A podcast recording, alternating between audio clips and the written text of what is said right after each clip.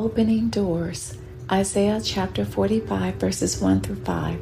Thus says the Lord to his anointed, to Cyrus, whose right hand I have held, to subdue nations before him and loose the armor of kings, to open before him the double doors, so that the gates will not be shut.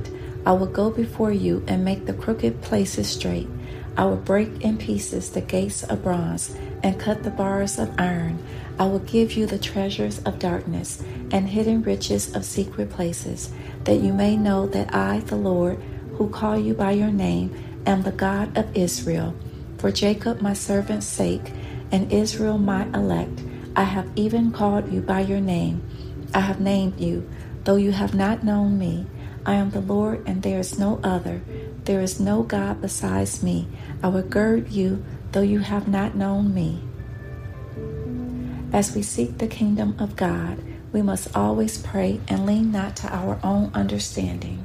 The kingdom is God's dwelling residence, where He reigns and is sovereign.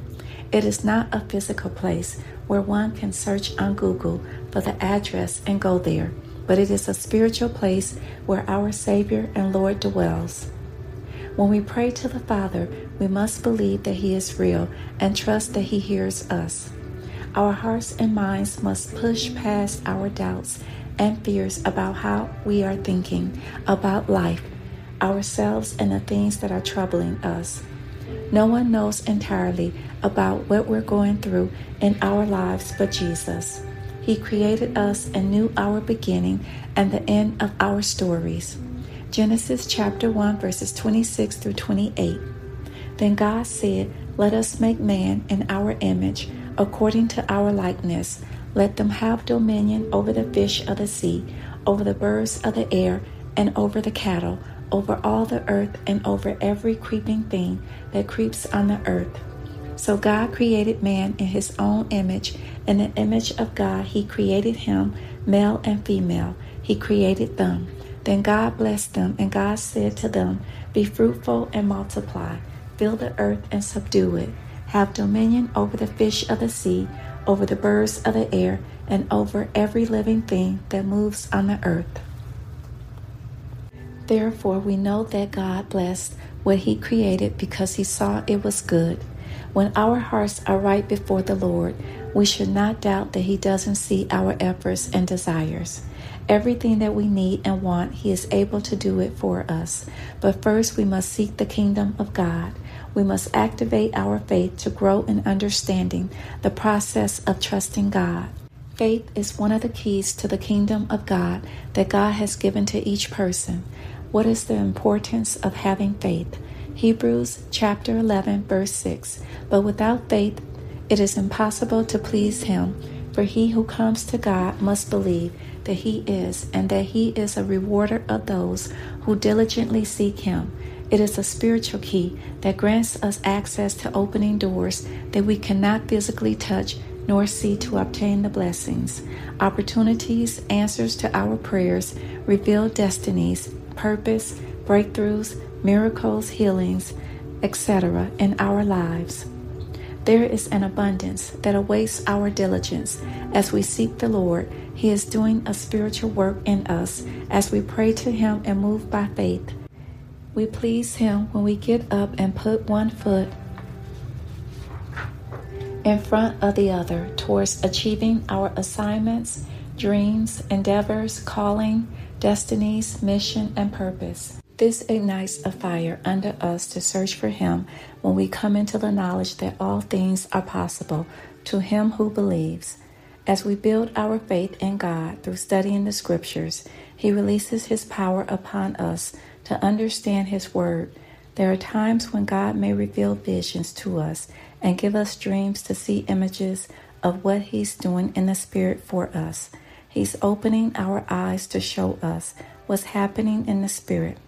This increases our faith to further trust Him. We must journal these dreams and visions. Habakkuk chapter 2, verses 2 through 4. Then the Lord answered me and said, Write the vision and make it plain on tablets, that he may run who reads it. For the vision is yet for an appointed time, but at the end it will speak and it will not lie. Though it tarries, wait for it, because it will surely come It will not tarry. Behold the proud. His soul is not upright in him, but the just shall live by his faith. Many people ears perk up when hearing how to get a blessing, but they don't want to go through the process to receive it. Therefore, it causes them to lose interest or turn away. But the righteous must live by faith and keep seeking the one who is able to bring it to pass. Jesus is the author and finisher of our faith.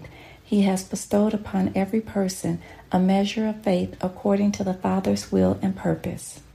We are nothing without God in our lives. It is He who we must give our praises and thanks for giving us the grace to endure life and carry out the will of the Father. As individuals, we have different dreams and goals that are uniquely assigned to us, but to fulfill our life's mission, we need to find the blueprint or know someone who can mentor, coach, and guide us along our paths. In most cases, People seek to become an apprentice, so they will have some experience and knowledge before they embark on their journey. However, either way, we need faith to start and finish any endeavor. But in Christ, we are commanded to first seek the kingdom of God, and all his righteousness will be added to us. While we're reading, studying the word of the Lord, and pouring out our hearts to find him and know his will, he is making a road for us in the wilderness and rivers in the desert. There will be an end of the road, signs and dry places that we'll encounter, but the goodness of God is on our side to grant us access by creating a bridge and opening new passages for us to follow and remain in His will.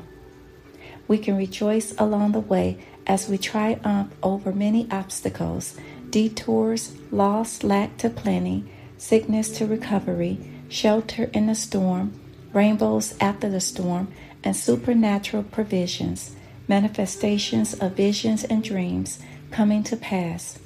The mercies of God are poured out on the righteous for diligently seeking Him. Doors are opening upon our arrival. The blessings that we've prayed for and cried out to the Lord are ours. The tears and pain were worth it. Now we know the one from whom all the blessings flow. Jesus is the way, the truth, and the life. John chapter 14, verse 6. Jesus said to him, I am the way, the truth, and the life. No one comes to the Father except through me. Revelation chapter 3, verses 7 through 8. And to the angel of the church in Philadelphia, write These things say he who is holy, he who is true he who has the key of David, he who opens and no one shuts, and shuts and no one opens. I know your works. See, I have set before you an open door, and no one can shut it, for you have a little strength, have kept my word, and have not denied my name. He holds the keys to open doors and shut doors. He sits on the throne with his Father. Our Abba, who art in heaven, we thank you for knowing what's best for all your children. Thank you for your Son, Jesus. Opening doors. I cannot see through the darkness, for my hope is in the Lord. As I pray, please draw near. Lord, you know the doors that I face. My life is nothing without you. I've learned that there is a purpose in the storm. I cannot tell you how much I fear when my back is against the wall, for I believe that you are with me. You ordered my steps when I look back over my life. You've opened many doors. As you lead my soul, I will pray at every door that I encounter as I move forth to complete your work. A breath of melodies. Thank you for listening.